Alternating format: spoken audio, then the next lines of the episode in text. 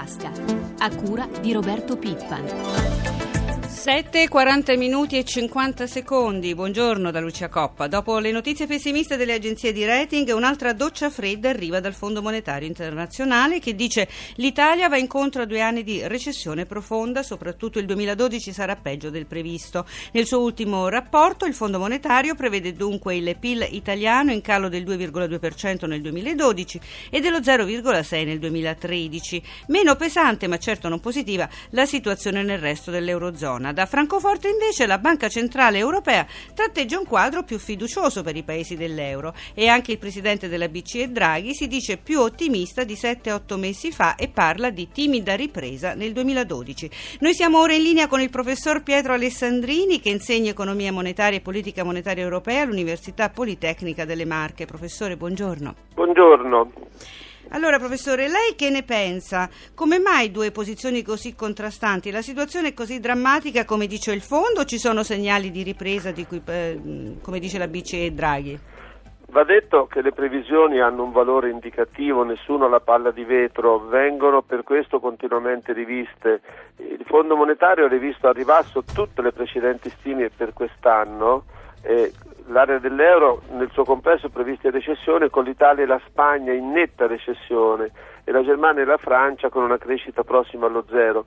Ma a mio modo di vedere è in atto una crisi di domanda pubblica per la stretta fiscale, ma anche di domanda privata per l'aumento della disoccupazione e la riduzione dei redditi disponibili. Eh, non si può nemmeno contare troppo sul sostegno delle esportazioni perché anche la domanda mondiale è prevista in rallentamento. Draghi e la BCE, eh, anche loro temono un peggioramento del ciclo economico, ma esprimono una cauta fiducia sulla stabilizzazione della crisi finanziaria in particolare dell'euro.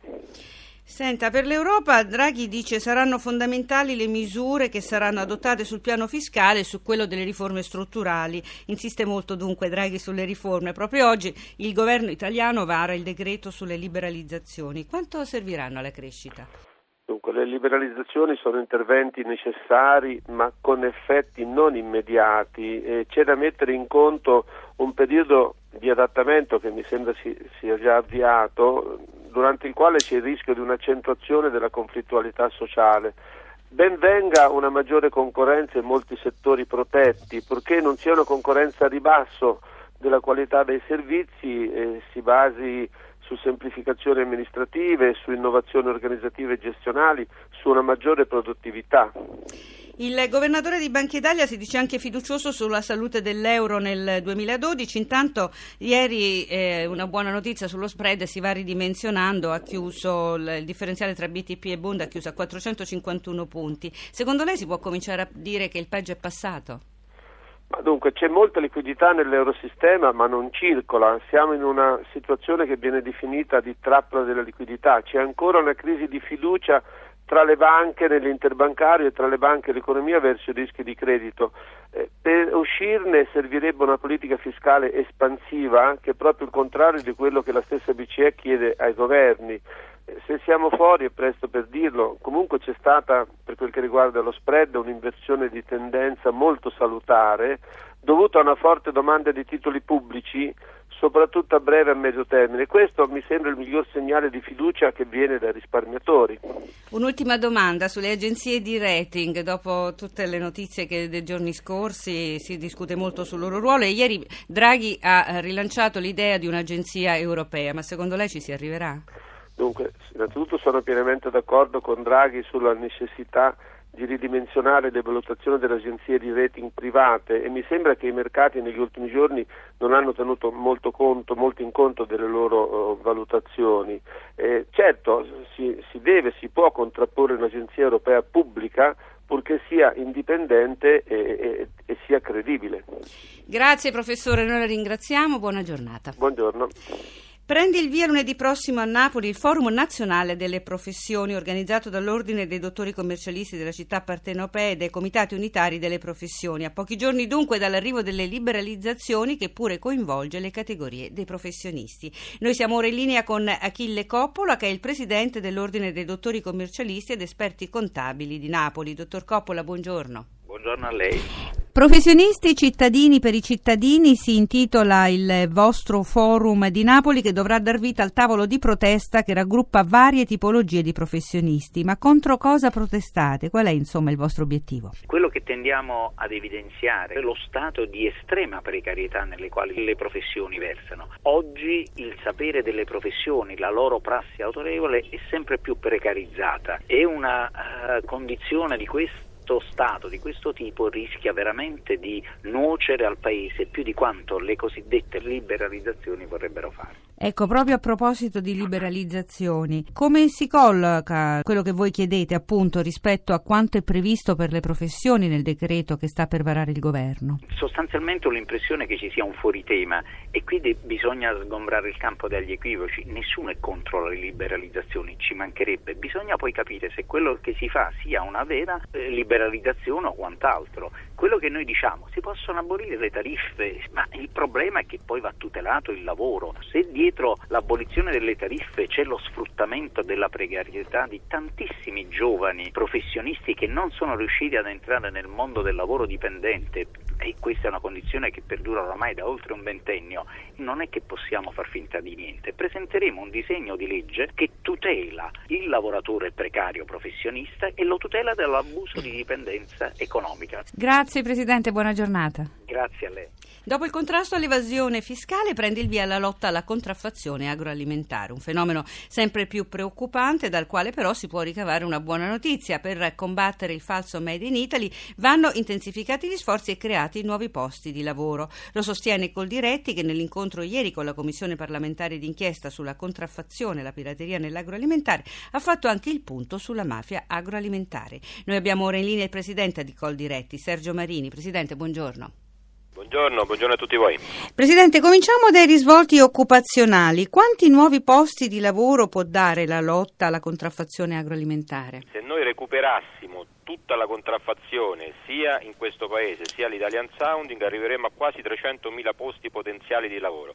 Ma qual è il danno per il settore? Un danno che va dai 60 agli 80 miliardi, 4 punti di PIL. Senta Presidente, mh, mm, al vostro settore è sempre più interessata la criminalità organizzata, tanto che si parla di mafia agroalimentare, ma che giro d'affari ha il fenomeno? Siamo tra i 10 e i 15 miliardi, eh, ormai riguarda tutto il paese e eh, riguarda i settori della della filiera, soprattutto eh, quelli legati alla logistica e il prodotto fresco e poi è molto diffuso sui prodotti di qualità, quelli a denominazione.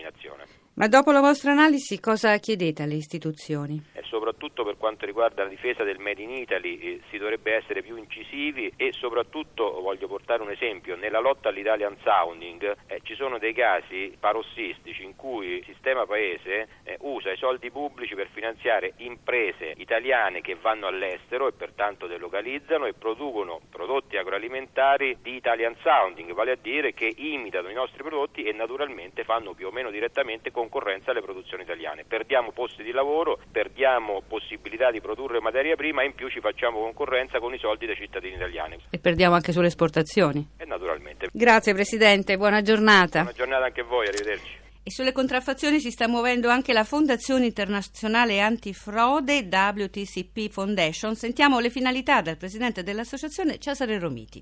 La Fondazione si occupa del problema della contraffazione e ha a sua disposizione una banca mondiale dei dati e un brevetto che mette a disposizione degli operatori proprio per combattere questo gravissimo fenomeno della contraffazione di merci che violano non soltanto i diritti dei produttori, ma possono incidere anche sulla salute dei consumatori, quindi è un fenomeno veramente grave.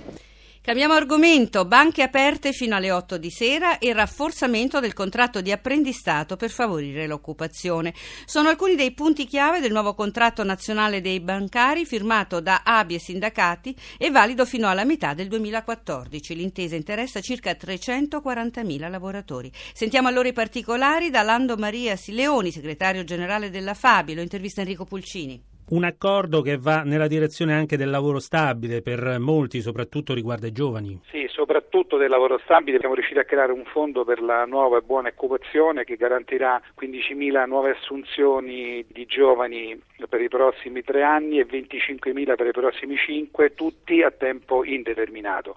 con un salario di ingresso eh, più basso rispetto al contratto nazionale, ma con lo scopo e l'obiettivo dopo quattro anni di raggiungere l'inquadramento economico dell'attuale contratto nazionale. Ecco, quali sono le altre novità dell'intesa? Guardi, l'intesa è, è, importante anche sotto l'aspetto economico perché garantisce il recupero dell'inflazione pari al 6,5%, sono 170 euro medie da riparametrare sulla base degli inquadramenti dei lavoratori. E poi vi sono meccanismi innovativi.